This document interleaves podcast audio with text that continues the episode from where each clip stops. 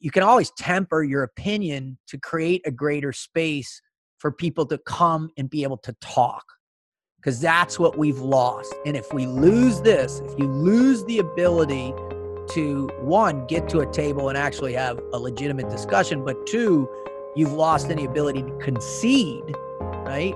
And then three, you've lost any ability to all agree on a particular fact that can be the beginning point of a conversation. Then the only alternative is your your fine war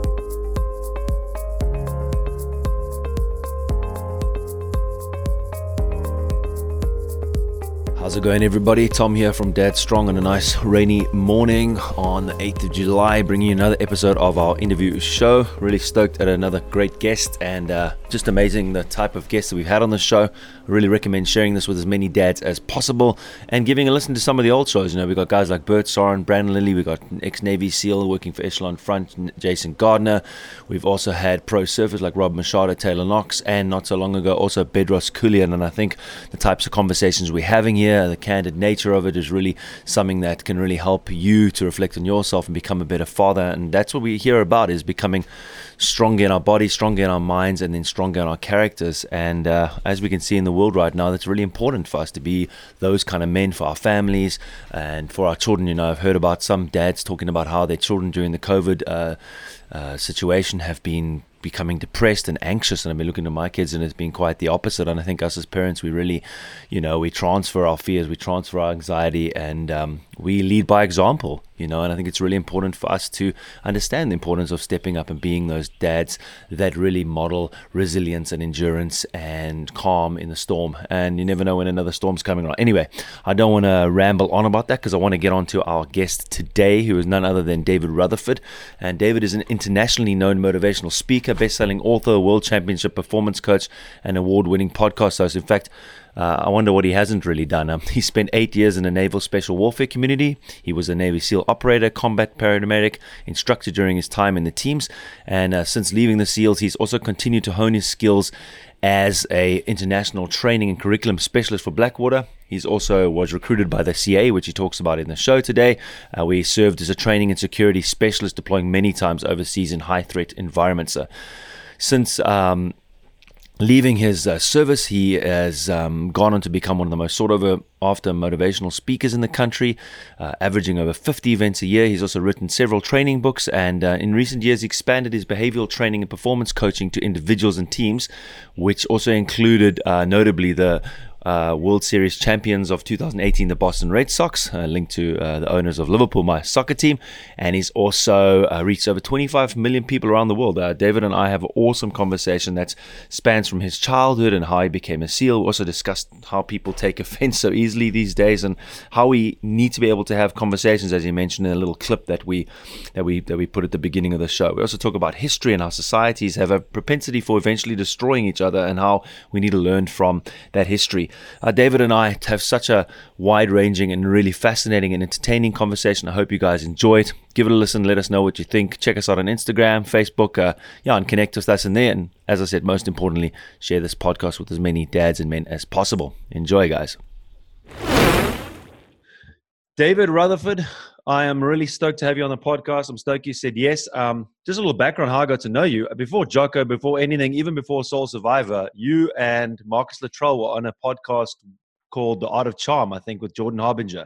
And That's that was right. the first time that I kind of listened to Navy SEALs other than just hearing about it. I mean, I'm a South African boy, so obviously we heard about the Navy SEALs always shrouded in mystery. And then we heard about you guys and um, I love that man, and I just love the way that you big upped him. That whole uh, that whole podcast was really like a, a, brotherly vibe, and threw a whole new spin on Navy SEALs. And now, and now it's quite common to to see Navy SEALs in the spotlight.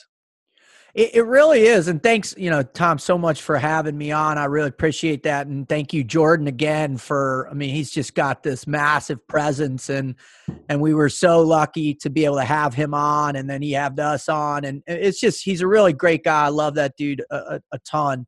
Um, you know, eh, I, I've been doing this, I've been doing what I do since about 2006 way before everybody else uh, had had come out and then the the explosion really happened after yeah. the bin Laden raid right in 2011 and that's where it got crazy and then in the last five years is where it's just blown up. Where I mean, there are some 70, last count I had was like 73 Navy SEAL speakers. Uh, I wow. think there are, there are five podcasts that I know of that are in the top one, uh, top 200 of society and culture on Apple. They're I mean, obviously Jocko's is massive, but Andy Stumpf's, uh, yeah. Marcus is the team. Team Never Quit is still up there. My friend Sean Ryan's in the top hundred. Mike Ritland's in the top hundred. I mean, it's just, I, it's just people, I guess, have a tendency to hear a bunch of knuckle draggers talk about stuff. But what do you think it is about it that really like kind of captures the imagination? Because I have to admit, for me, that since I've kind of grabbed hold of it, I mean, I do SEAL Fit, you know, Mark Divine SEAL Fit training. I, I listen to you. I listen to obviously I listen to Jocko. I follow these guys, and there just is something about it. What do you think it is?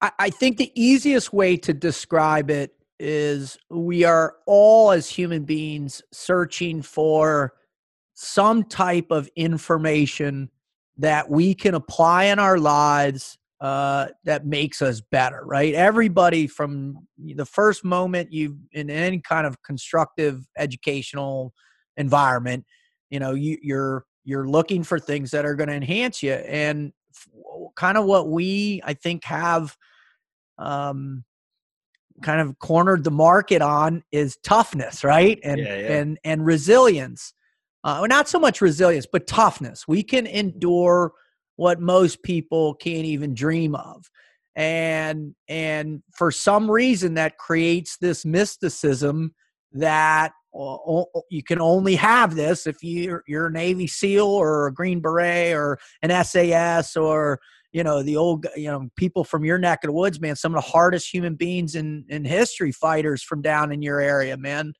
Just and and I think people are, you know, one if you can if you I think the real challenge is why would anybody in their right mind want to go to war? First is the is the is the real question, and then people that do make that just really existential decision, how do they get to a place where they're the best at it?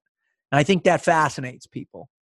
Yeah, and how did you get into it? Like, what was your background that led you to to actually choose that path? Because that that in itself is a, is a pretty intense decision to make in your life yeah, I mean, it was the most difficult decision I ever had to make in my life. It, it was a necessity. My my whole life was was athletics. Uh, you know, from the time I was, you know, my mom's a former state champion tennis player back in the day, and athletics has always been massive. And so I started playing football at four years old, and so my dream was to play football in college and it didn't happen the way I wanted. I didn't get a, any Division One big school offers, right? Uh, like uh, Penn State, or I ended up going to Penn State for to play lacrosse there, and I figured I'd walk, try and walk on the team um, and continue playing football. That was my dream.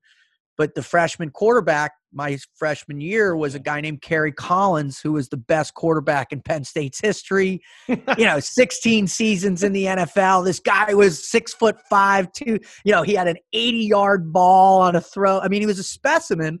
And here I am, you know, six foot, 165 pounds soaking wet. I had a big arm. I, I could throw the ball about 75 yards, but I ran like a 5'240 and I was slow um, and I just couldn't compete physically on mm. that on their level. And so that failure, I had never prepared myself, just just catapult me catapulted me into this uh, really substantial uh, depression for oh, four wow. years, and uh, you know, abusing alcohol, drugs, uh, was suicidal on multiple occasions, and then you know had my first real big God moment of my life and decided to change my life. And I what had happened is I'd lost all, I'd become so overwrought with fear and the fear of failure that I'd lost all my self confidence. And, and, and I, when I look back on my life, every time that I was in a healthy space uh, was when I was part of a team, regardless we were winning or losing, just being on a team made me better. And so I said, all right, what's the way I'm, what's the most extreme, incredible team there is in the world? And, and, and can I can I be a part of that team and stand side by side with other people like me that are wondering this? And that's when I decided to drop out and and uh, and and join the Navy and and had you know I was interested in military things as a kid, but no military people in a family. Hmm. No, you know, way back in history, you know, I had a, I had a, a, a distant relative who was a general in Theodore Roosevelt's cabinet. Um, but that was it, man. Everybody else is a freaking lawyer in my life, hmm. you know, and, and there was no way I was going to be a lawyer. Hmm. And and this made this was the decision, I, the path I went down to try and re- recuperate all of those uh, things that I, I thought would benefit me as a person. Yeah. Are you allowed to say Theodore Roosevelt anymore? Is that still? Uh, I, I, you know, we'll find out if I, I, I posted, I posted a black square a few weeks ago, yes. um, it, to really say, hey, you know, to all my African American brothers out, and I didn't know what it meant. I just said, hey, this is a time to show our solidarity and and man i didn't post any hashtags just a square to say this is atrocious. We need to stick up for this. Man i lost 500 i lost 500 followers that, I saw that. I commented on that minutes, i know like, and i was like what but but that's that's we we don't know anymore. We don't know what we're we're in this strange period that happens um you know when we're going through major social changes in in our existence and civilization. I think everybody is uh hyper afraid uh and also uh hypercritical of one another Mm. Yeah, it's really fascinating for me. I mean, I don't know if you know, I'm, I'm from South Africa, so Cape Town, born and bred, but I live in Germany. So I'm actually located in, in Germany. And obviously, we see everything on the news. So I was actually fascinated to talk to you because I have seen a few of those posts. And it's funny because it's almost like a damned if you do, damned if you don't situation where it's so hard these days, especially as a white male. Let's face it, a white male in our 40s, which I'm assuming you are as well. Mm-hmm. Um, it's hard to actually even have a have a have a say because it doesn't matter what you say. It's just going to be people that I don't know what it is about humans, and I kind of want to relate this to being a Navy SEAL and going through BUD/S and going through hardship and being resilient. There seems to be such a lack of that. It's like people they don't even need to go through something hard. They just have to have someone say something they don't like, and they just lose their, their shit, and and suddenly it's like lambast somebody. It, it, it, we're in we're in strange times, um, uh, and you know, I mean, there's been amazing quotes. Uh, one of my, you know, the quote by Ben Franklin back in the day, you know, is, you know, essentially, you know, once you get to a place where everything offends you and you give up your liberty, you know, next thing you know is war. And if you're not willing to fight for what you believe in, uh, then you know really bad things happen. And I probably just butchered that Ben Franklin concept, but uh yeah. but when you i mean you know look at what's going on and it's not this is not isolated that's what that's what i you know try and enable get people to wrap their minds around you know i've traveled all over the world mm.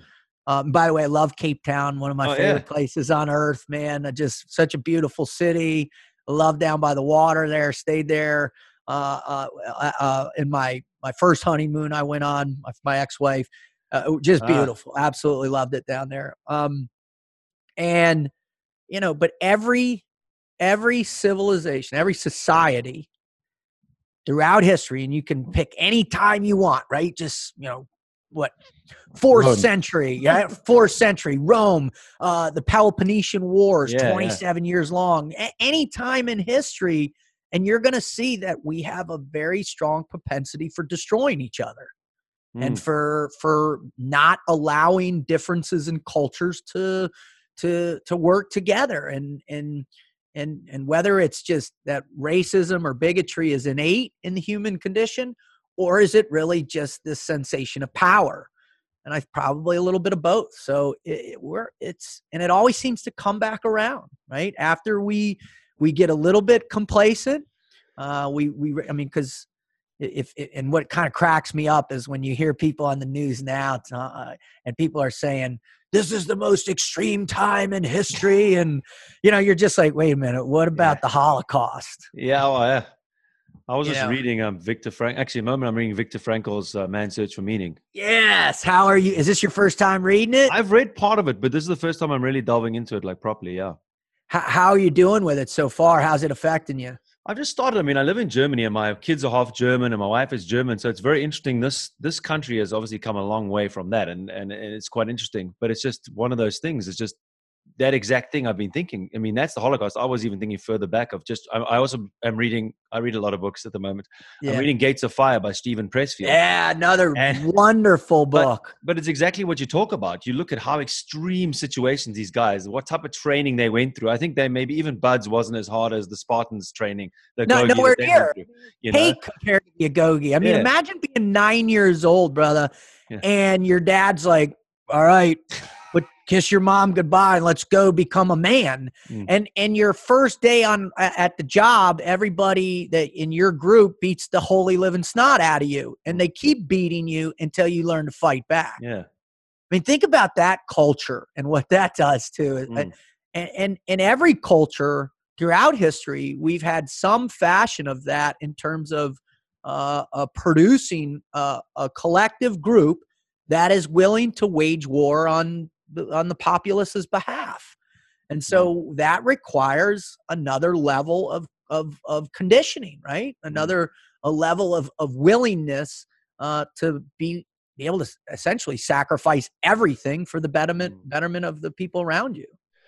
Yeah, I mean it's it's it's interesting for me because even talking, it's like, like one of the things you put a podcast out there, you wonder what you can say, what you can't say, what you have to have as a little disclaimer before. I mean, so many podcasts already where I was talking about masculinity. I've even had to like do these disclaimers, and it's it, it's it's kind of like you are you are kind of slaughtered or shamed for what you aren't saying, and then you go, but I'm not saying that I don't believe in that. I'm just saying this thing, you know. And one of the things I've been thinking is exactly that about how history has developed and how far we've actually come in the last while. Now, I'm not saying that what is happening in the world is not right, uh, is is right, and I definitely think that things need to change, and I think there's a way to make them change. But I, I don't know if you agree with me. I just think hate and reverse hate because I come from South Africa. I come from apartheid, where Nelson Mandela. And the funny is, this is a very interesting observation. Yeah, I'm, I'm very curious as to what you feel about this. Well, the thing, first thing I find is interesting that white people are quoting Martin Luther King and are quoting Nelson Mandela now because both of them are saying, hang on, guys, nobody should be hating anybody. And it doesn't matter. For me, if I look at South Africa, I know that it needed to move forward. They needed to have um, affirmative action, black economic empowerment. You needed to get these people up. But the fact of the matter is that the country only moves forward and will be its best because it's not its best now. And it definitely is moving. It's not well more wealthy. It isn't better off. People in general on wealth. The crime is like rampant. Crime against women and children is out of hand. That they actually got this hashtag all men are trash, basically, men are trash. And um, I see my ex students that I'm a teacher posting these things about how these violent crimes. And you ask yourself, well, is that because of hate? Is that because there is this resentment? And I know why there's resentment, and I totally get why people be angry with us and why people look at my white face and say, well, screw that guy. And but for me, I want to move to a solution. Like I want to move to a place where we can actually be where we can actually move forward. And I just don't see that happening with a now a new push towards hate or aggression or resentment. I don't think making excuses or blaming someone else for anything is ever going to help any individual. I, I completely agree. And and if we get to the point now where where opinions are are literally your your place in society economically uh, you're you're castrated because of of your potential ideas or beliefs and you're canceled because of it is is is pretty insane. And you're right it is. It's reverse racism it's reverse hatred whatever how it's just hatred and racism itself. Uh you know and i think we're you know this will it, it's the extremes right? We live in so societies have a, a, profound consistency of, of acting like pendulums, right? Mm, uh, yeah. Swinging one way to the other, right? We, we go up to see how far, and most of that is driven by the desire for power and pushing those things as far as possible before the people say, ah, this sucks. And then it starts coming back around the other way, right? And that's just, that's just historical fact right there. And maybe uh, we're in one of those times. I, I you know, I don't believe we are because, you know, I, I look at I look at one, I, I, I recognize the power of propaganda now more than ever. Hmm. Um, uh, I've seen propaganda work all around the world. You know, working for the Central Intelligence Agency, oh, you yeah. you ha- you gain some pretty critical insight on on some the truth behind the scenes and what's going on.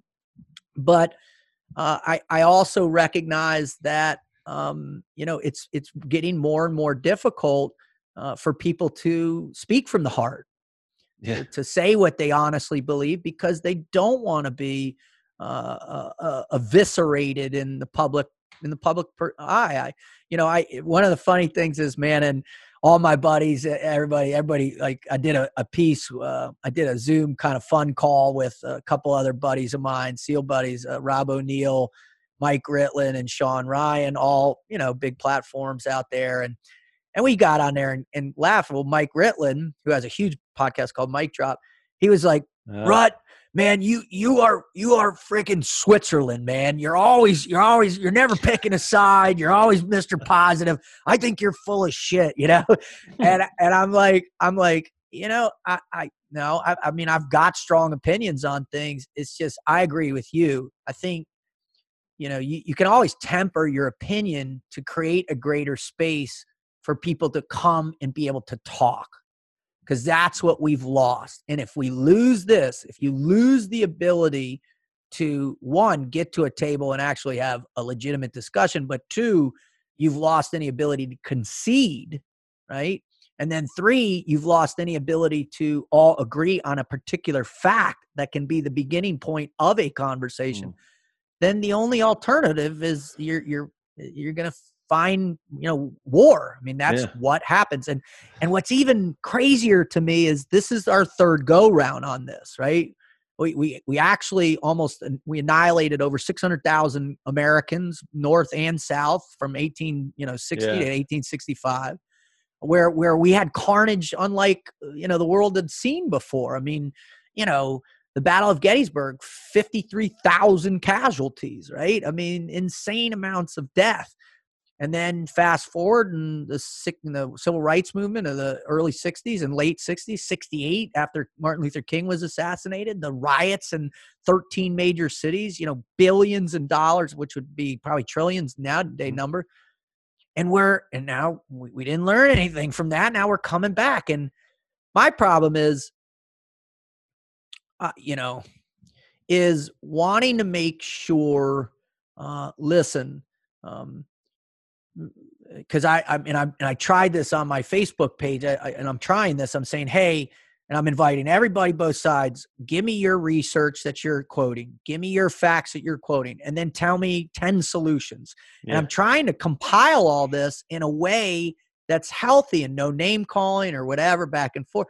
And and every time someone posts within three or four posts, someone's calling them out, calling them an asshole. So I, I, you know, I'm keeping the faith. I'm going to go with it about another two or three weeks, and then, and then I'm going to do a show on on what happened. But yeah. it's tough. It's tough. We're in it. We're in a tough time. Yeah, but the thing is, it's very interesting. Like doing this podcast has been an interesting experience for me because I first said, "Oh, I want to have this dad podcast, and I want to go full time, and I want to blah blah blah." Okay, no, not that that's bad because I think that helping dads and helping myself, but the more that I've spoken to guys, whether it be you, whether it be other Navy SEALs that I've had on, whether it be a transgender dad or it be other teachers or just random guys or professional surfers who I've had recently, um, we so we have so much in common, man, and we are so much more alike than different. And it's so ridiculous that somehow you know the media wants to kind of tell us that we're so different and we are on different sides of things. And I'm not I'm not minimizing what has happened in South Africa and apartheid shocking. Okay, a different time. I had nothing. I I was 12 when it ended. I have been a teacher of people from all over South Africa. Got awesome relationship with everybody, and and and if I say I actually taught kids of color and these kind of things, and in South Africa we have different terms for everything. And but I, I I just go, why is everybody trying to push down the race card with everything? I go to university. I'm like, hey, can I fill out African here? They're like, no, you have to fill out white. I'm like, but I'm born here. My dad was born here. No, you can't do it. I'm like, so they they keeping tags of these races races all the time, and I just you know it doesn't matter who they are, what your skin color is. If you're an asshole, you're an asshole. If you're a great person, you're a great person. And at the end of the day, yes, all these things happen, but at the end, when it comes down to brass tacks, you know, I know that if someone just takes responsibility for their life, tries the hardest, and if you look at wonderful guys like Nelson Mandela and Martin Luther King, what great men they became because of the adversity. Now, uh, this is maybe a little bit controversial, but sometimes I think when someone has a setback in their life, I know me, the setbacks I have in my life have made me greater than I would have been if I had it easy. And like guys like Mandela to come out of apartheid, to go to prison, to go through what he did, and then come out and say, hang on, everybody, let's stop treating each other because of our color and stuff. To think what a great man he became. That is the message that I am living myself through my divorce, like you, through custody battles, through my son almost dying, through coming wow. from a poor family and having to work as a teacher full time, earning fifty dollars a month. Um, you know, those are the things that formed me. So now here I'm sitting, having developed these this resilience, these this endurance. I didn't go to BUD/S, which I probably should have. Um, but you know what I mean, and it can be seen in that light. And what I want is, or what I would love to see, is that people start recognizing, yes, it's been tough, but you actually have an opportunity now to either get angry with that white guy on a podcast in Germany who's 42 saying whatever, or you have opportunity to go like David Goggins, you know, like fuck all this shit. I'm gonna fucking be the hardest motherfucker that ever lived. And excuse the French, I have to make no, this. That, uh, I have to make this. Uh, that's literally the, that's literally the way Dave would put it every yeah. time. So yeah, but and that's the thing is like what helps us? What is going to help us to come over this? Or are we going to see communism come back? Are we going to see 1984 um, come into reality? Or, or are we going to actually say, hang on, shut down the media, calm down, everybody? We actually love each other at the at, at the bottom of this, and we can. well, I, I, agree, and everything you just said is is all palpable right now, and it and it's and we have right to worry, right? I mean, you can again, I um, you know my reference that I typically go to is I just say, look at history. History doesn't lie, right? Yeah. Now, you know, to the victor of the spoils. Many, many, a lot of times, I think people have gone in and, and tried to rewrite history so it better suits them. Uh, we're seeing a little bit of that right now uh, right, with this nonsense of pulling down statues uh, and and tearing them down, and and I can understand the rage, I can understand wanting to do it, but when you cross over and you you're you're pulling down a statue of the guy, the very guy that you know led the charge against slavery in terms of Ulysses S. Grant in yes. in, in, in San hmm. Francisco. Are they doing that? Oh yeah, they ripped the, a statue and, and, Ulysses S. Grant, one of the greatest yeah. advocate for equality in human history. Uh, I mean, when you think about the sacrifices that he and the Union Army made for, you know, the end of slavery, it's it's it's uh, it's it's very difficult to have metrics in any other position or any other place in the world where someone was willing to face uh, an institutional or a, a cultural uh, a reality such as slavery. And and by the way, if you spend five seconds researching slavery, you, you know slavery has been a part of the human condition since day one, right? And it's been in every country, everywhere, all around the world, and still very much present in many places. Look mm, at the human yeah. trafficking craziness going on around the world right now. That's mm. essentially slavery. These poor young girls, especially. Yeah. Um, and so when you start to see that and you see um, you know what what is supposed to be a truth right and and grant the representation of grant as a man who who went to war not just shortly but for a long hmm. time mm. where you know one in 16 americans you know were affected by the civil or casualties of the civil war that's a major sacrifice but when you tear him down as a representation because he he because of his his marriage and his and his and his, yeah. his, his you know his father-in-law had slaves he had one slave and he freed him eventually let's tear him down too so you start to live in this place where all right well how what are the facts we can agree on and sam harris did this beautiful mm. podcast uh, just the other day uh, on the brink or pulling back from the brink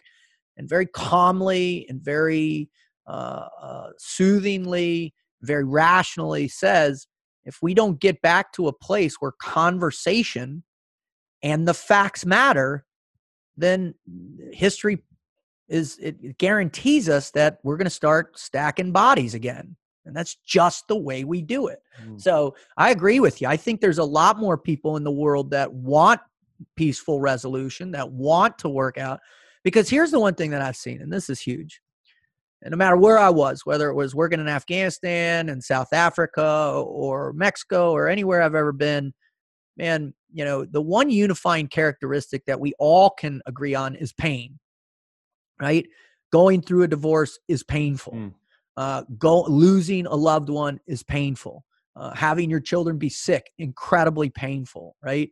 um, um, losing your job, uh, all these struggles in life, mental health issues, addiction issues, all these things are are painful. But it's it doesn't matter what the color your skin, doesn't matter where you're from or your history or your your religion. Man, pain is pain, and, and that's something we can all get on board with.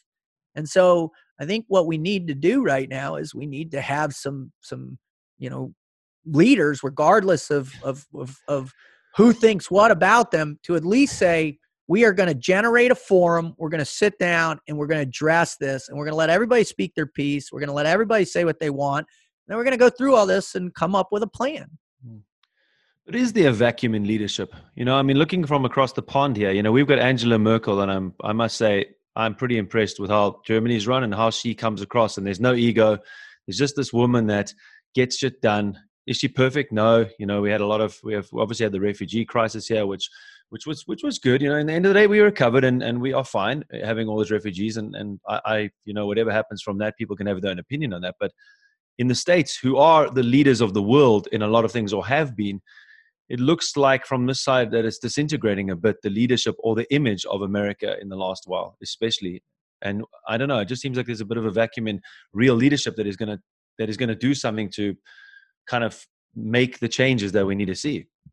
So the question that I always start with is, and this is something that I get quite a bit, you know, is is what do you think about the politics of the situation that we're in? And and quite frankly, I'm I'm appalled by both parties. I mean, it's yeah. it's we've we've gotten to a place where people are willing to do absolutely anything to remain in power.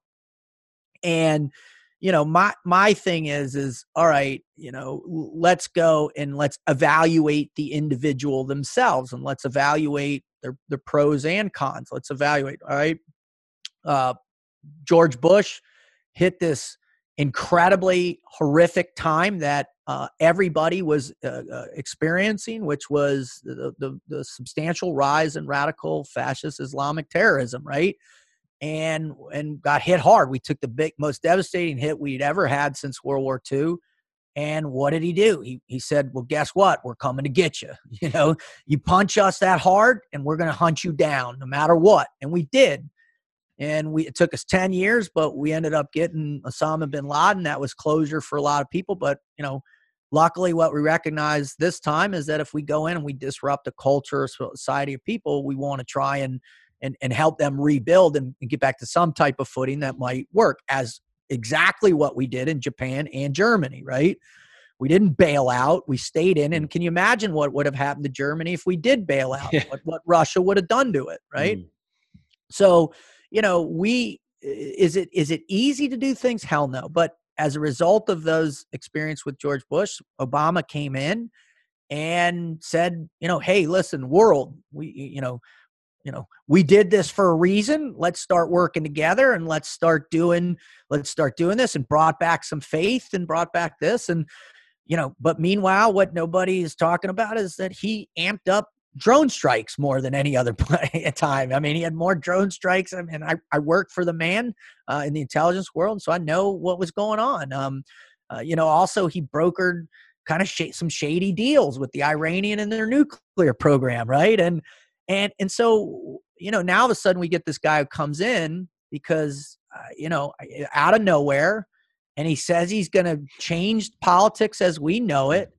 And, and even and and even prior to him getting in office you know there's there's essentially they weaponize politically our law enforcement agency the FBI to create you know fake documents to go get warrants to spy on that campaign which was funded by the Hillary Clinton campaign so you know I, I don't know man power absolute power corrupts people absolutely hmm.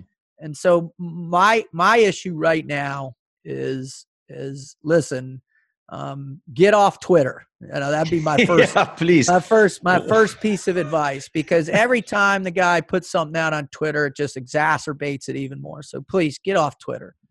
The, then the second thing is is hey, you know, get out there and and and start having these you know these forums with people. Start listening. Invite people to the white house. And and you know there's been some of this in congress. We've had some some pretty good forums. But you know you also look at the main thing in this social revolution is is uh, you know the the estimation that the police are there's systemic systemic racism within our police departments and the facts just don't show that. They just don't prove that that's the reality. And the thousand people that were killed by police officers last year right uh, there were more white people killed than there were black people. And and and and you got to imagine this. There there's 60 million contacts by police last year. 60 million contacts 10 million arrests. Think about it, 10 million arrests right and only 1000 people were were killed by the cops now if you're one of those family members or whatever then you're going to hate me for saying this but when you look at overall statistics that's 1 in 10,000 and many of those cases were justifiable killings. They were good shoots of people trying to kill the police. And when you break it down, it was about 50 people were unarmed when a police officer shot them. And there was more white people were shot by unarmed uh, unarmed than than black people, right? So is there such a thing as systemic racism within police? Uh, um, I don't know. Is, the nuances of of policing in high crime areas very difficult. So I've been trying to figure that out, right? I'm and the people I'm having on Mm. trying to assess if it's real, if it's out there, yeah, if yeah. it's not. So, you know, I don't know, man. It's this is a very, very challenging, complicated thing that we're facing in society. But again, if we can't sit down and agree on some facts, yeah, that's the thing. And and my last little point is, you know, t- uh, Senator uh, uh, t- uh, Tim Scott from South Carolina, African American guy, brilliant guy has led the charge in police reform for the last X amount of years. Uh, he presented a police reform bill, and uh, in the Senate, and and the, the the minority in the Senate they filibustered him, so they couldn't even get a vote on it. And then came out in the press saying, "Hey, you know, this is ridiculous. He didn't even attempt to call. Well, you know, it's proven immediately that he did talk to Cory Booker. He talked to uh, Kamala Harris. He, you know, he said, hey, if if you have if you're good with 70% of what's in here and there's 30% you're not, let's talk and let's get mm. a bill on the floor. And it was a good bill. I read the bill and it's a good start, but it didn't even get to the floor because it's it's it's a election year. So, mm you know that's what you in all of this when whoever is at the table you know the hard part is to to put your political driver off to the side and really get in to do the work and, and i think one of the places we're seeing some very interesting things is within our supreme court decisions that are happening lately mm. I, I think we're seeing you know the the supreme court justice in particular um, you know uh, um, the chief justice in his decision on the lgbt thing um, uh, in the work environment, and I'm you know I'm all for that. Uh, but there's a part of me that like, what about religious schools? Do they do they if, if someone you know if they don't believe in it, are they forced to have them live with them, or you know what's the deal? So there's a lot of gray areas and everything. But what I what I what is is scary and positive in the same breath is that our judicial system is now because of the backlog in Congress, the people that are supposedly that we elected to solve through these problems rationally, politely, yeah. uh, with with uh, uh, respect for one another, because it's the highest form of of what we hold true, which is this democratic process of the republic that we live in. That they can't even talk anymore. So mm. what's next? I mean, you're leaving the you're leaving people no options. And when when when you're all out of options, what do people do? They start stacking bodies.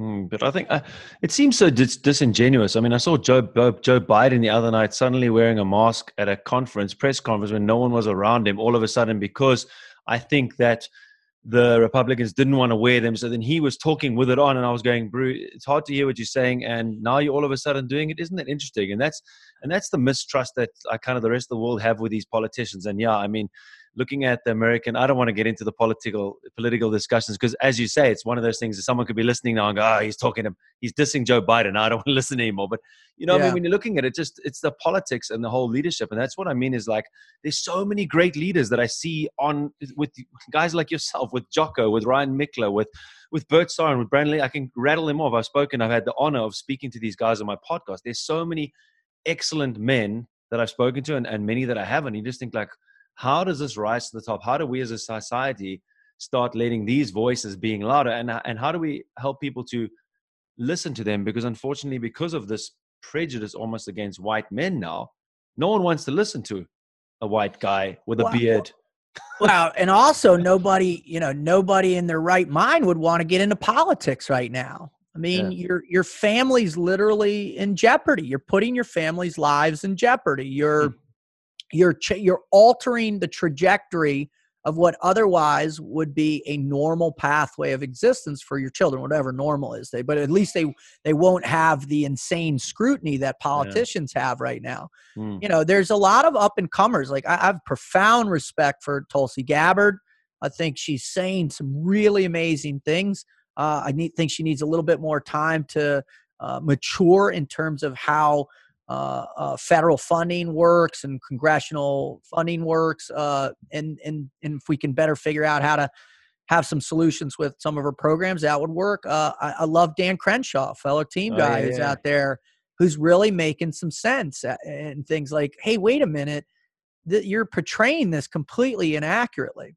And what you have essentially is is you have, you know, there's what are the what I mean, it's always like what are the institutions that we depend on that keep us uh, in a in a in a cognitive space or consciousness of safety right?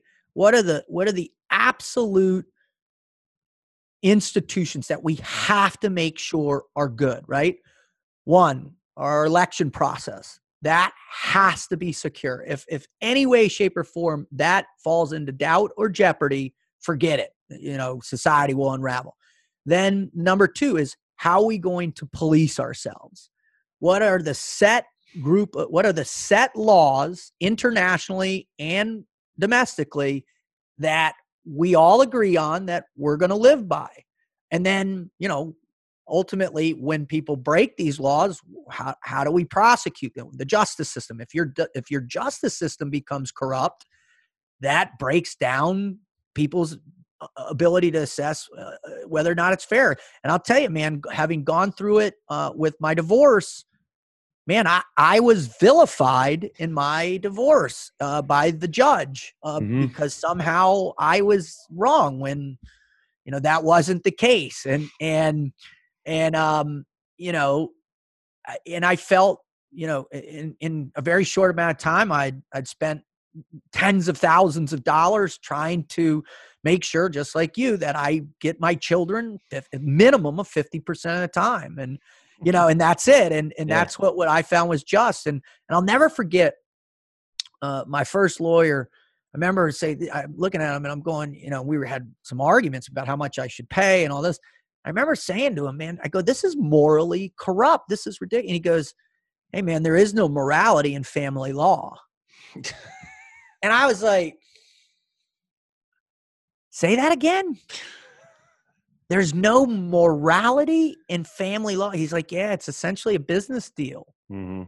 And I'm like, how is that possible that our our our system has gone to the place where morality doesn't play a role in governance? And I think that's what we're seeing. Mm. We're we're seeing a decrease of these very fundamental constructs of morality across the board. Uh, and that's what's bringing us down to a place where we're not able to stay in a elevated space of intellectualism to where conversation can ultimately find resolution. We're just that's what happens, man, when people get get into that space.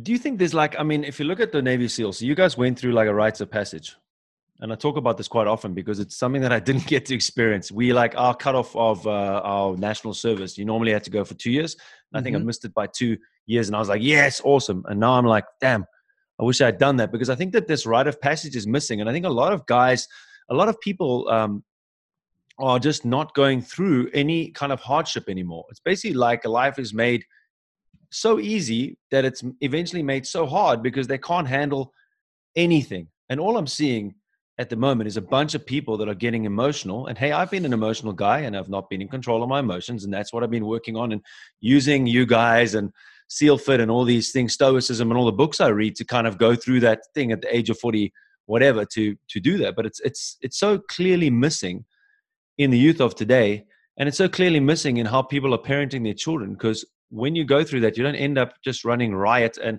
i'm not saying that i disagree with the protest. I think that protests needed to happen honestly. Mm-hmm. i think mm-hmm. that things need to change and i think that things need to be brought to attention like you're saying. We should be able to have conversations. But when i just see i mean i'm just seeing i'm seeing white guys running around like with freaking what is it in seattle with a automatic rifle in the middle of the town? I'm like who raised that person?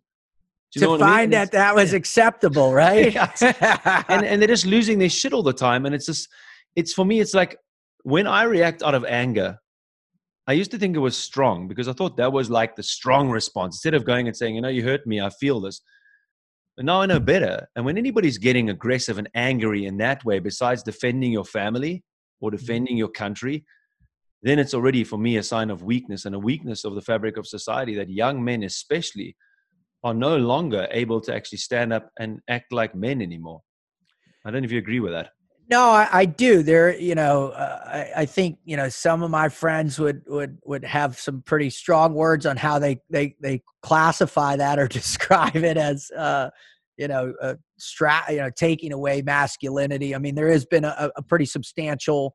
Uh, um, a, a, t- a barrage of attacks on masculinity or whatever cl- classical masculinity toxic is considered. Yeah, toxic masculinity, and and man, uh, I'm at with a as a a dad of four daughters. Yes, we let's um, get to um, that as well. Uh, yeah, man. I, I, I, yeah, I, I completely recognize that my daughters are going to face the object objectification of of of their bodies, of their who they are. They're going to get catcalled. They're going to be treated. Potentially, they're going to be drugged. They're going to be you know they have a potential for being raped they have a potential uh, you know all these for being fired because they're women. I mean all mm. these things that are are true components of of our society regardless of whether you're american or german or wherever you're from this this type of stuff exists. Um but you know i also believe um you know it's tricky when you talk about the necessity for crucibles right the necessity to for hardship and to what what what really makes a difference in our lives when we go through hardship. If you know if it's trauma um, it, it, leaves a different kind of mark. If you volunteer for it and you're willing hmm. uh, it's a different kind of mark. Now uh, they don't they don't they don't have in the fine print what going to war does to you long term mm. or what losing friends or, or or all that stuff but you you know it's a possibility you know and i, I remember before i went in uh, my best friend from high school this guy bud miller was his name he was had two tours in vietnam and i went and sat with him for about four hours and said you know what is war like and it was petrifying the stories he told me and it was like he's like and he still lived with it to that to that day um but the one thing I will tell you that you learn from putting yourself to the test is is you learn to focus on what really matters as it relates to what your purpose is in life and you know that purpose uh, whatever it might be if you really want it you're going to have to experience some pain in getting it mm-hmm. now pain. does it have does it have to look like BUD/S for everybody i hope not because you don't want you don't want that many people that have been through that program honestly. It it it, it turns young impressionable men into essentially killers. Hmm. and you don't want a society of killers running around. It's just not healthy for your society you seem pretty nice though man I've I've worked really hard. Remember when I went to college at Penn State, I was I was an art major with a minor in poetry. So I'm a hippie. Yeah, the poetry. We'll get onto that as well. Yeah, I'm a hippie. now I know where it comes from. Yeah, yeah, exactly. so, and I I knew that I was I was putting that part of my my being at jeopardy and that's why i chose to be a medic so i could both take life and, and, ah. and give life back and that was the duality i thought would be beneficial for me. As it turns out, it, it, it didn't have much of an impact, but it, it certainly helped ground me considerably to recognize that, you know, hey, whatever happens on the other end of my rifle, you know, my M4 and that round that's moving 3,700 feet per second, um, I'm going to have to deal with that, and I'm going to have to deal with whatever coming back this way does as well too. uh, regardless of of whether I'm my altruism or my my uh, you know my humanistic side is is being anchored in my medicine my as a medic but you know the the problem today i think like you said is is is being able to stand up for your beliefs without the fear of being ostracized from whoever is in charge of society's uh uh yeah um, it's funny. you're the the judgment class Yeah. whoever is in charge of judging right? You're gonna be subjected to it. It's just the nature of where we're at in in, in civilization. Uh, and i think social media has had a profound effect negatively on that. Mm, um, but um, you, you still have to be willing to stand up for what you believe in. Mm, and and if you and if you can articulate your argument then god bless you but it better be an argument that's rooted from factual life experience that is relevant to i think uh, the hierarchies of pain that we deem uh, valuable and i also believe that um, it needs to be uh, there has to be an undertone of empathy that exists mm. and so if you can express your Mm, beliefs, yeah. but uh, as well as acknowledging the pain of others, you're in a much better position to be able to have a discussion. Mm. Um, you know, I, I I remember when I first started posting videos, man, YouTube has always been a place for just the most nasty vitriolic stuff in the planet. And I remember I used to dig in when I first started and be like, you know, you tell me where you're at and I'm going to come and find, you know, that whole nonsense. And, and I was still dealing with, you know, being in that headspace. And, and now I just kind of look at it as, as an experiment within the human condition, you know, to really see what people are capable, what drives, what triggers Mm. emotion, what doesn't. But yeah, I mean, the, the older I get and the more I'm considerate of the impact I need to have from my for my girls, uh, I think I'm I'm reducing that that that ego driven uh, necessity to be uh, you know the tough guy to be the Navy SEAL. I mean, I'm I'm still tough. I still can shoot real good. Uh, I'll still scrap with you if you want to scrap, you know. Uh, but I'd prefer not to. I don't want. I mean, my my neck's all jammed up and my back hurts and I'm getting old and I'd much rather prefer if we could just sit down and, and talk about it and figure it out. I mean, that's so much better. We, I mean, we've proven if we do that, we're we're way better off. But now I know where to get you if I do end up in a fight. The back and the neck. right? I haven't been in my life. Eh? I, I'm, I'm I'm like bummed. It's so funny. You kind of like try avoid fights when you're younger, and then like now when I'm looking, like I watch UFC and I see a lot of guys are doing jiu-jitsu. It's like it's like these everybody's into all these martial arts and stuff, and I'm like, shit, man. I didn't I didn't get in hardly any fights when I was, and it's kind of weird. And uh, it's it is kind of this human condition you've been you've been probably studying is a little bit. What is that thing about guys that we? I mean, it's not everybody, but I think most 80% of guys, I think, want to be hit in the face subconsciously and want to fight. Like, it's, it's like this, and this is the hard part about being men and dads and everything. It's like there's one thing that society tells you to be, and then there's these drives. Like, here's my mountain bike behind me. Like, why on God's green earth am I at the age? Because I used to surf, okay? So that was my thing. Yeah. So there's my board. I used to Yeah. surf. So that was my, my thing. I used to go out and get ha- nailed, like, and freaking come up with water running on my nose and almost drowning and things.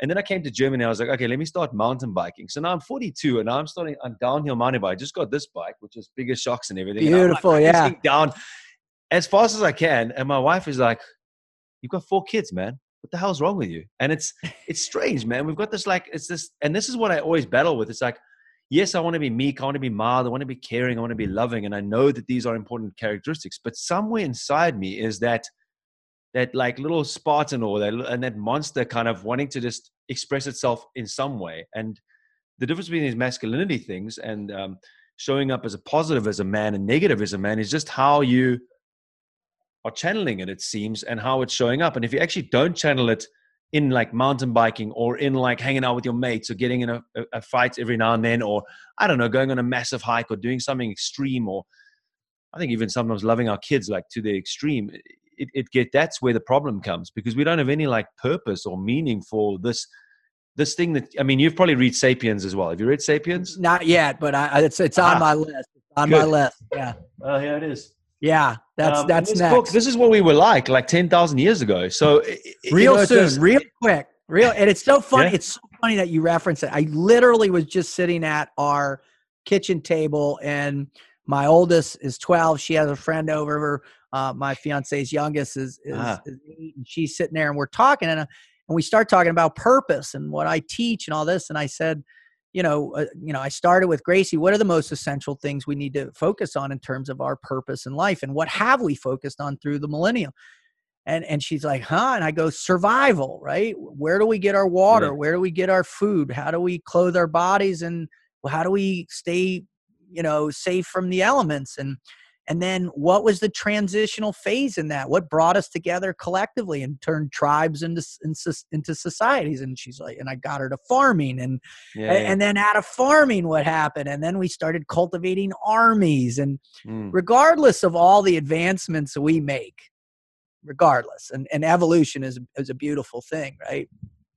And regardless of how far we we think we've come, we we are still programmed yeah. based on a two million year old, essentially two, three million, whatever you want whatever you want to call it. I mean, Lucy, what, what she was three million years, and they found bones that are probably four million, yeah. whatever. In South so Africa, I think. Yeah, yeah, and and you've got this evolutionary process, man, that is rooted in fear, rooted in your limbic yeah, exactly, system, yeah, rooted rooted in physiology, the biology of the you know your amygdalas and what that does, and then you throw in testosterone and you you you throw in you throw in really potentially, I'd say, we'll call it 5,000 years of really focused warfare, right? Where we pitted large groups against one another in, in concise, strategic, tactical ways. And to the point of the 20th century last year, where we killed more human beings in the 20th century than every other century before that. And, and, you know you're you can't you're not going to get rid of it mm.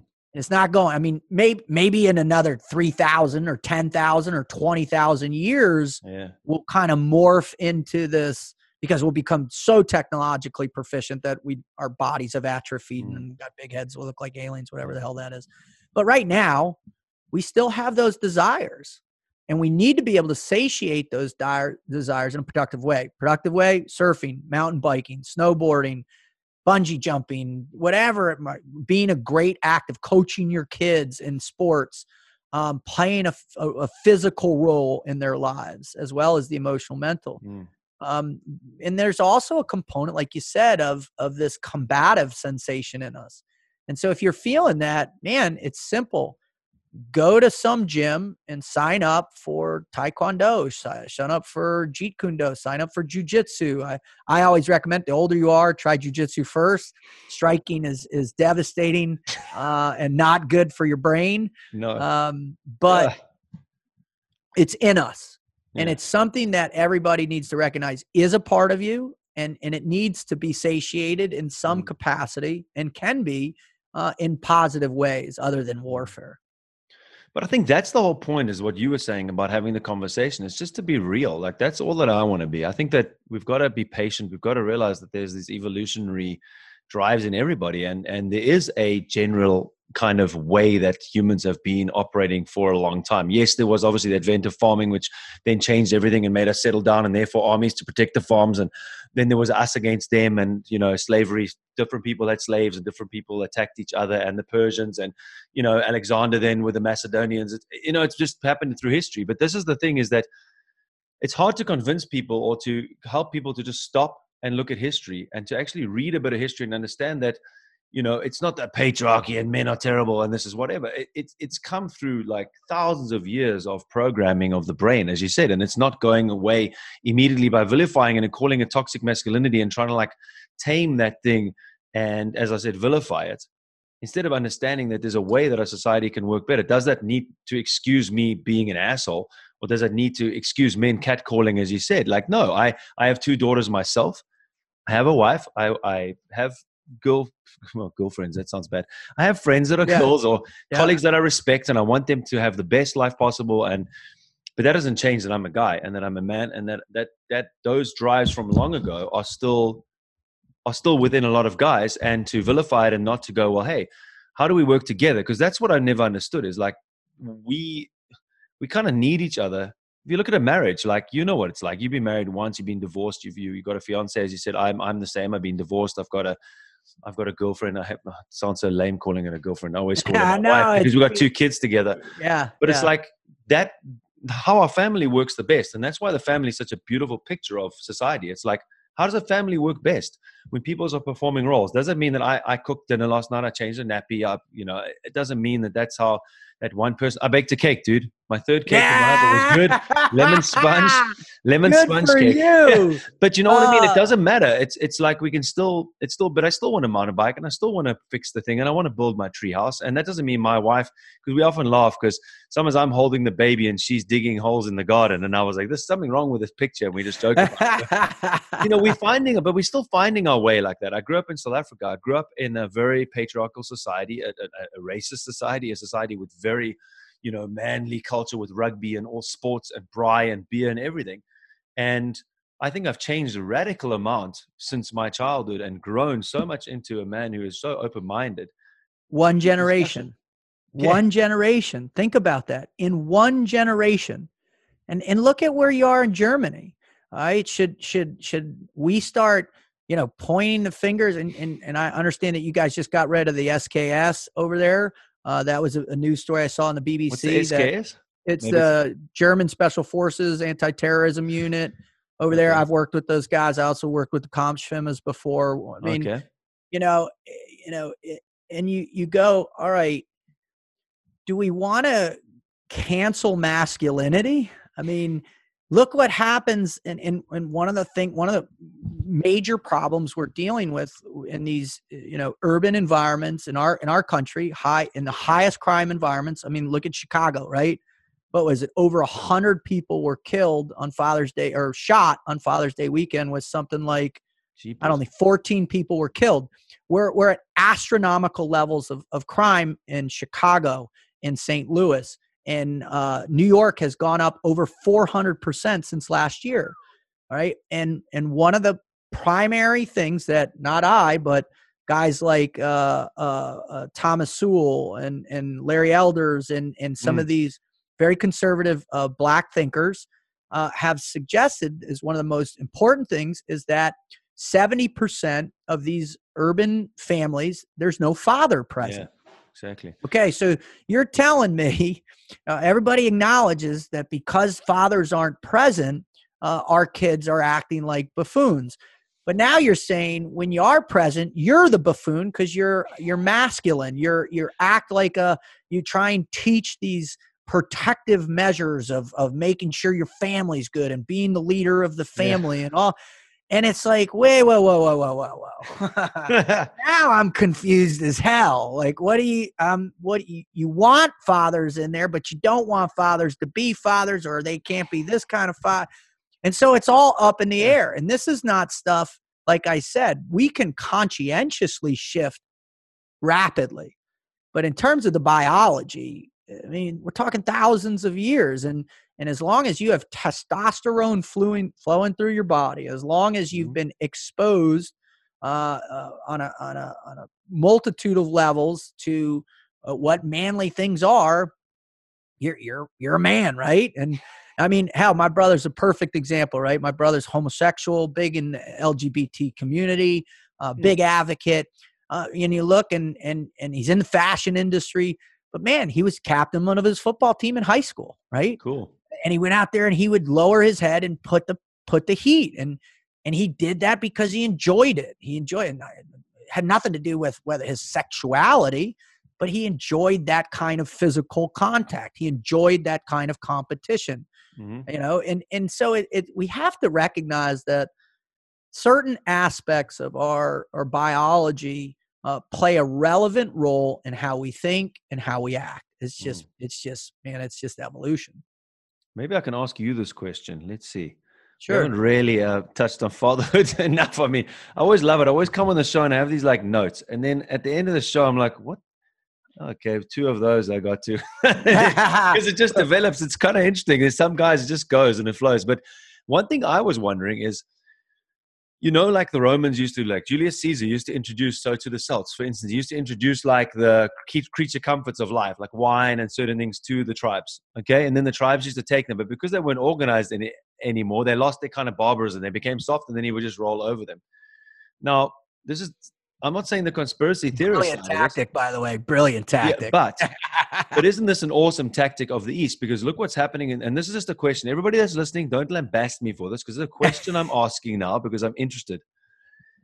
If the West continues on the path that we're going, vilifying masculinity, trying to make manliness as well, um, vilifying these characteristics of being tough or being strong or whatever of these things that we've been talking about, don't you think that there's a danger of the West West becoming so soft that eventually we're going to be the easiest target for either the East or China to just roll over us because in a few decades or something there won't be many warriors left or any tough tough enough men to really stand up to them because in the East, as far as I can see, the relationship of men to women and everything is so extremely opposite to what we are living, where there's a patriarchy to the nth degree. Um, and that's not changing anytime soon. I, I that that's a big question, and it's a it's Very the big, right yeah. it's it's the right question we need to be asking. At least, uh, you know, I think one of the big questions this needs to be, and it's a hundred percent, a hundred percent right that if if you do not think that that countries are still vying for power, you're out of your mind. You're lying to yourself, right? Um, and and the fact that if you don't believe that China is actively trying to become the most mm. dominant country in the world, you're you're out of your mind. I mean, you guys just released intelligence saying that uh, you know uh, China withheld information from almost back in November. Your intelligence apparatus released that a few what last month and saying that China withheld critical data from its origination point, where it went, where it's going, uh, the numbers. I mean, if you look at China's death rate on the the, the Johns COVID, Hopkins, yeah. the COVID yeah. thing hasn't moved. It's been at eighty three thousand deaths for like two months. Oh, just magically poof went away in the most populated, you know, country in the world. So, you know, that's a reality. And when you take, you know, you you you, you get a little distance from the the profound uh, challenges of of a, a Putin in office until 2036. Um, you know, you're starting to go, wait a minute, what's happening here, man? And, and I just saw something that he was uh, trying to manipulate uh, oil prices again. He's freaking out about America, North American OPEC, the new one where, that Trump's starting to mm-hmm. create mm-hmm. with our own oil systems. And uh, you know, and all these things play a major role in how it affects, you know, if you're China, right? And over the last 30 years, you brought 500 million peasants into what they consider middle class and moved into these me- mega cities. Hmm. Now, all of a sudden, your GDP bottoms out because, uh, you, you know, finally someone woke up and adjusted these horrific trade negotiations that only benefited the Chinese. Uh, you know, it, it, you start to go, wait, wait, well, what, what? Well, how is that? I mean, that's not right. And and then you take the step back and you say, well, let's get rid of the police. oh yes, the defunding the police. Yeah. Let's get rid of the very thing that enables all societies to function, which is an apparatus of government that uh, can uh, uh, uh, uh arrest, stop vi- stop crime, arrest, prosecute, imprison, and hopefully you know rehabilitate. I mean that's what you're you're going for. And with the size of our countries, and and you know what America's coming up on 320 million human beings. I mean, certainly not the biggest, but uh, incredibly complex because of all the diversity we have. And now all of a sudden you're saying you want to get rid of the police because all police are racist including black police. Yeah, and, I see that. Yeah. I, how does that work? How do, how, how do you, and, and you look at all these cities where all this craziness yeah. has happened, they're all run by Democratic, you know, governors and mayors. And, and many of these places have black, black mayors. They have black chief of mm. police, all the women chief of police. And so you're like, wait, well, hold on, wait, what?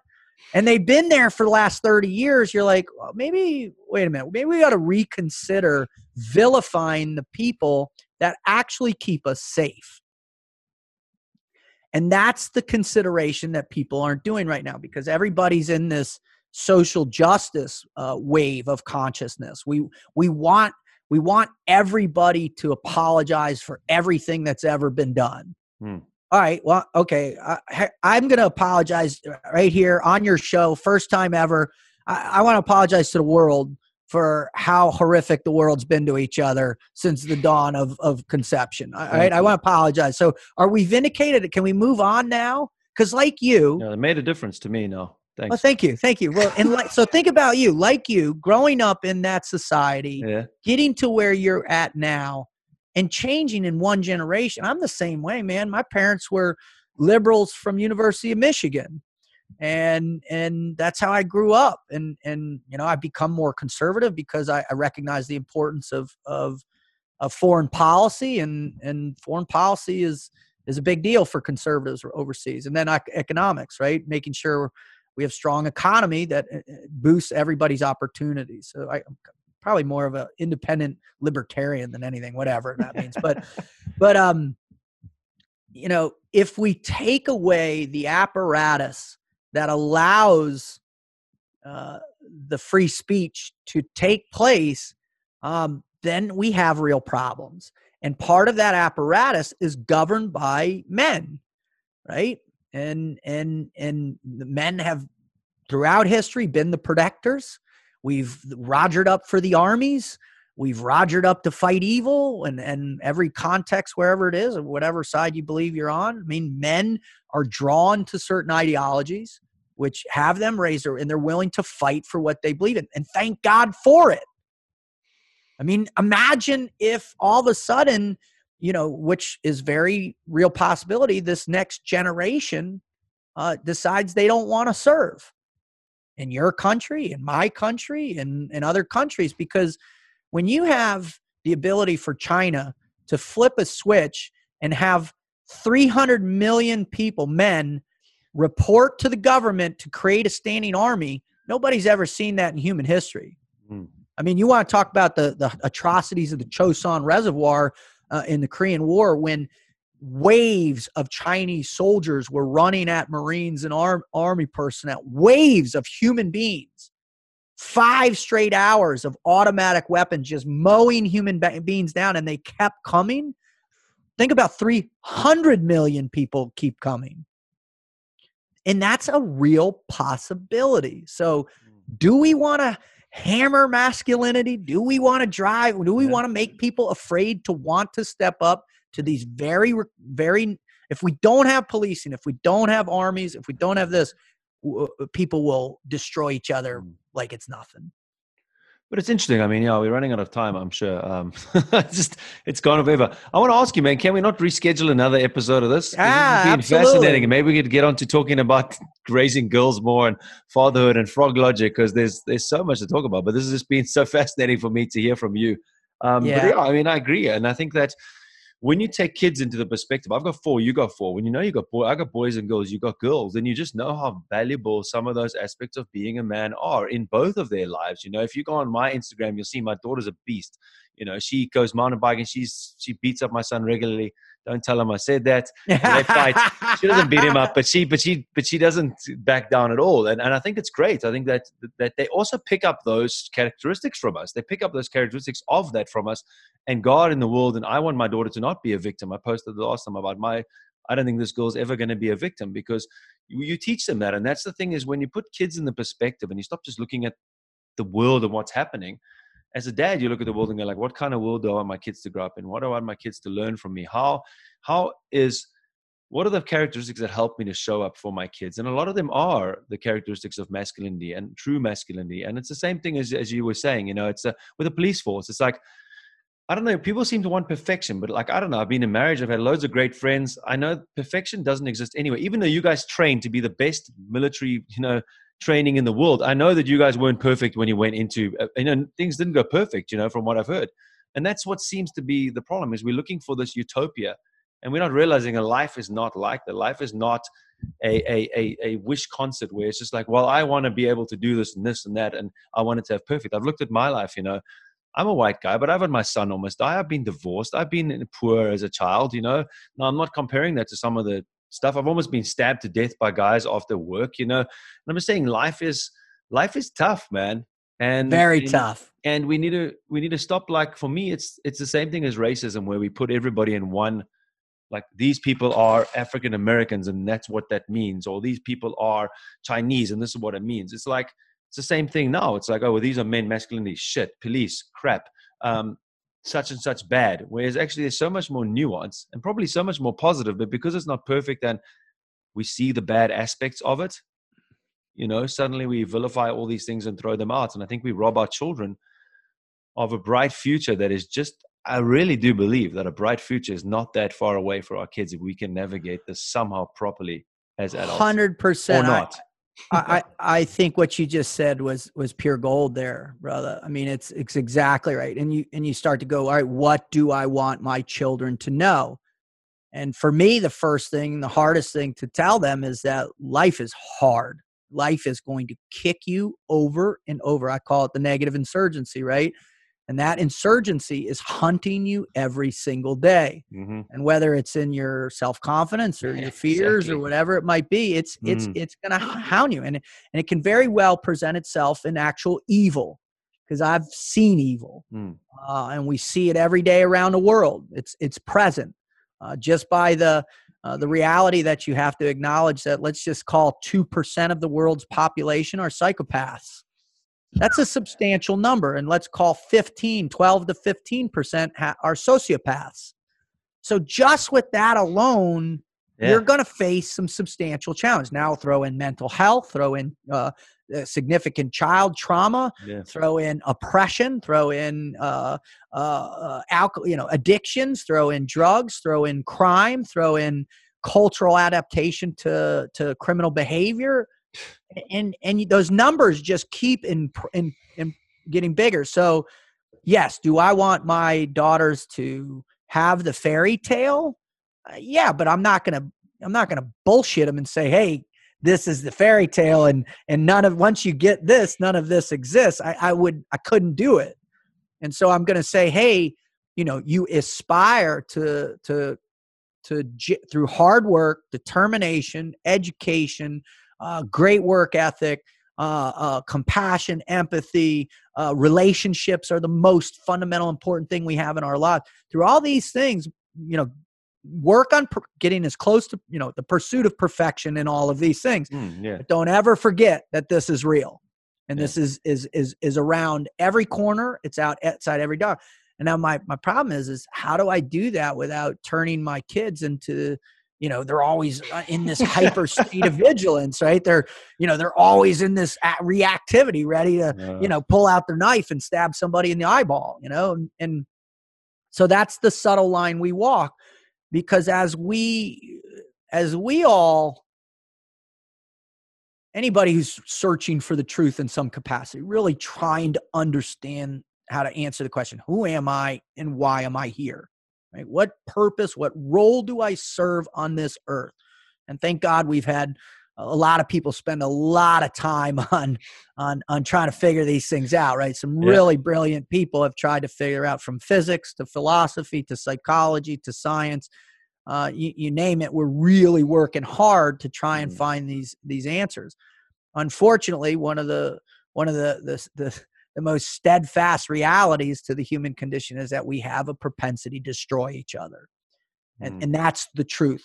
We have a wonderful ability to love one another but we also have a, a huge uh, propensity to destroy. And when you have things like nuclear weapons at play th- this is not to be taken lightly. So everybody plays a role in turning the flame down a bit and, and, and getting in there and doing the work to do exactly what you said with our children, with our friends and our families to say, hey, hey, it's okay if you think differently. Let's let's sit down to try and help each other understand. And if we just get to a place where we can just agree to disagree and still respect one another, that's the deal. Mm. And we got to just keep trying. Yeah, we don't even. I mean, we don't have to even like each other. You know, there's not this. There's somehow this thing that everybody must just like each other. It, it, that's not what's going to bring bring about it. It's kind of just accepting each other. But um, yeah, I mean, acceptance. Yeah, uh, that's the biggest thing. I'm so yeah. happy you said that word. That's what it is. You know, like you said, I don't have to like this person, but I got to accept that they have a, an equality, a place in society. There's And as long as they're not hurting me, my family, or anybody else, man, they've got the right to speak their mind. Mm. They've got the right to practice their own religion. They've mm. got the right to stand by their social and cultural beliefs. They've got that right. They just don't have the right to force it down my throat. Yeah. But I mean, I think it comes just to listening, you know, and through podcasting and stuff. It's something that I've wanted to work on. I'm not doing that great at it still. I know that I can be a better listener and not talk as much. But I think this is just the, the problem at the moment is how many people are willing to just sit down and listen to what someone has to say and without reacting on the first thing they say that they don't that they don't agree with. Because once you did, like like what I was saying to Adian, this transgender dad, was when I came into that, you know, I came from a very conservative background, very Christian background. My dad is very anti homosexual and these kind of things.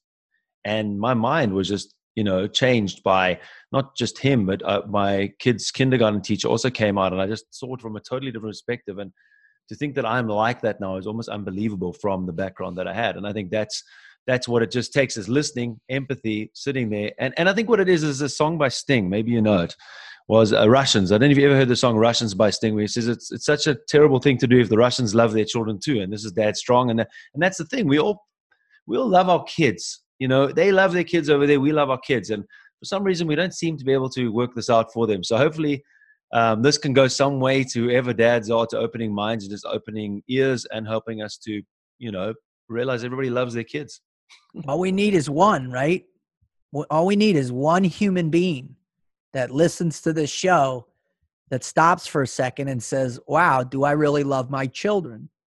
And am I really doing enough to, to teach them the, the skill sets that are going to make them healthy, that are going to give them the resilience, the perseverance to be able to stay in the fight for our collective existence? Because if you don't believe that that's in the balance always, then you're you're you're you're being ignorant and you're not allowing yourself to recognize the substantial nature of what is as far back as I mean as recently as as World War II, man.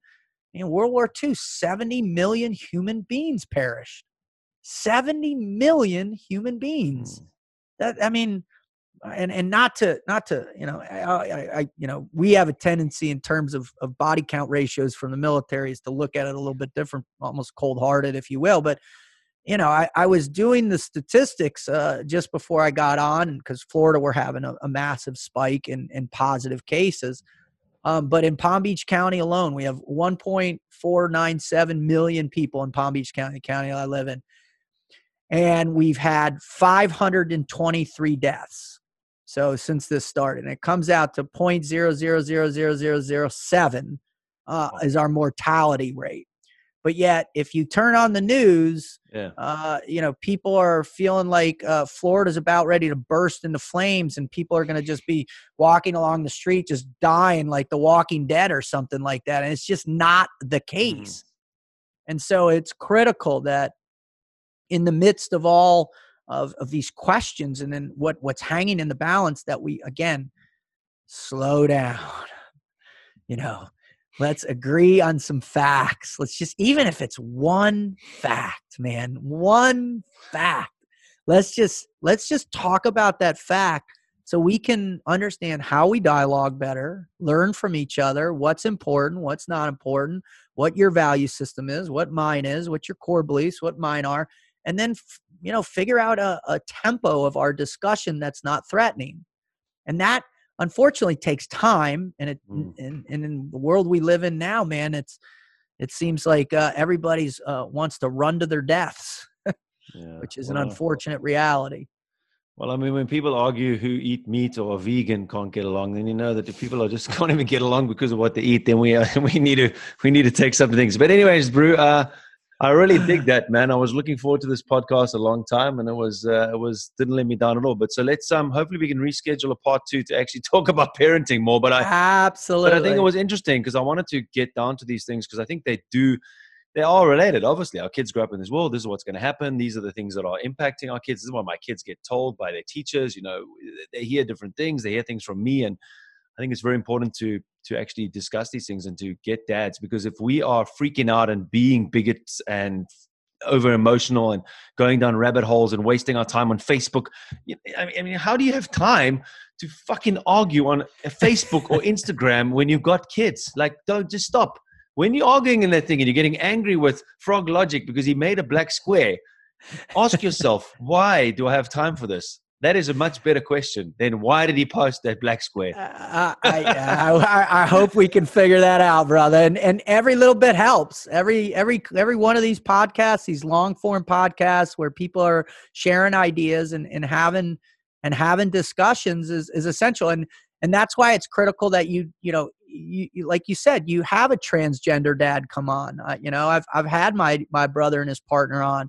Um, I had an African American Army Ranger on to talk about this. Next week, I'm having an African American Navy SEAL on.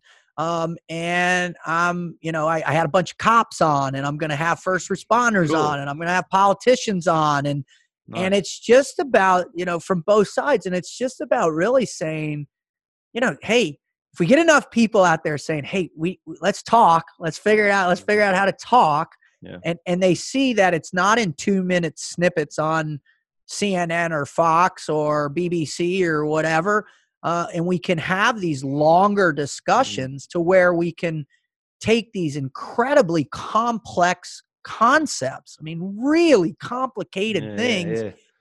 We need time yes, to discuss them, exactly, you know. Yeah. So I'm I'm all about the uh, uh, uh, doing a, a, round two with you, brother. I, I just I love your style. I listen to a bunch of your shows. Uh, oh, cool. and and uh, um, I'm just I, I love the the idea about uh, the cohesion uh, that that rests in dads, right?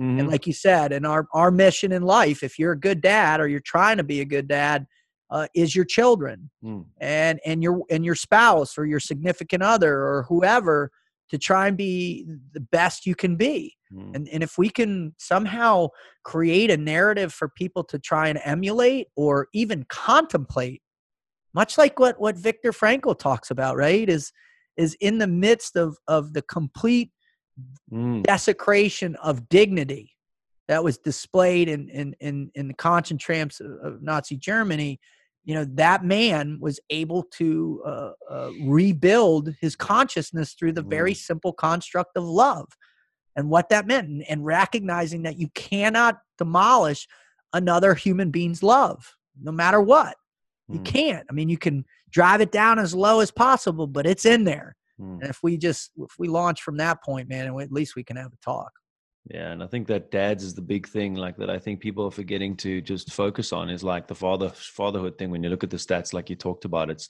it's so clear. Like, let's stop fighting against this. Let's let's let's teach dads how to stay. Let's educate children. Let's put up better schools. Let's let's educate people in parenthood. Let's let's help people to make better decisions when they just jump into bed with anybody and and have these kids that then don't have don't have fathers who are just running away because if you look at the stats it's like that and i think it's totally what is inside us. It's like the world around us. You're talking about it's not a fairy tale and there's lots of things that are going to come. Like i've had it before almost been killed before in cape town. Mm-hmm. but it's what's inside that is actually the real thing to beat. And and we all have it you know whether we black white chinese whatever whatever you you me we all have to fight these things that are within us. And i think when we're able to start doing that like you say viktor frankl we start realizing it doesn't matter what my situation is if he can do it. And that's why i love to read those things if leonidas can get up and fight with a freaking 300 against the overwhelming odds and just still be like standing there like stoically or mandela can do what he did or viktor frankl can go through the concentration camps with his dignity and with meaning and surely i can just suck it up and and be a better dad be a better man. So dude man so cool man. Love it. Yeah thank you brother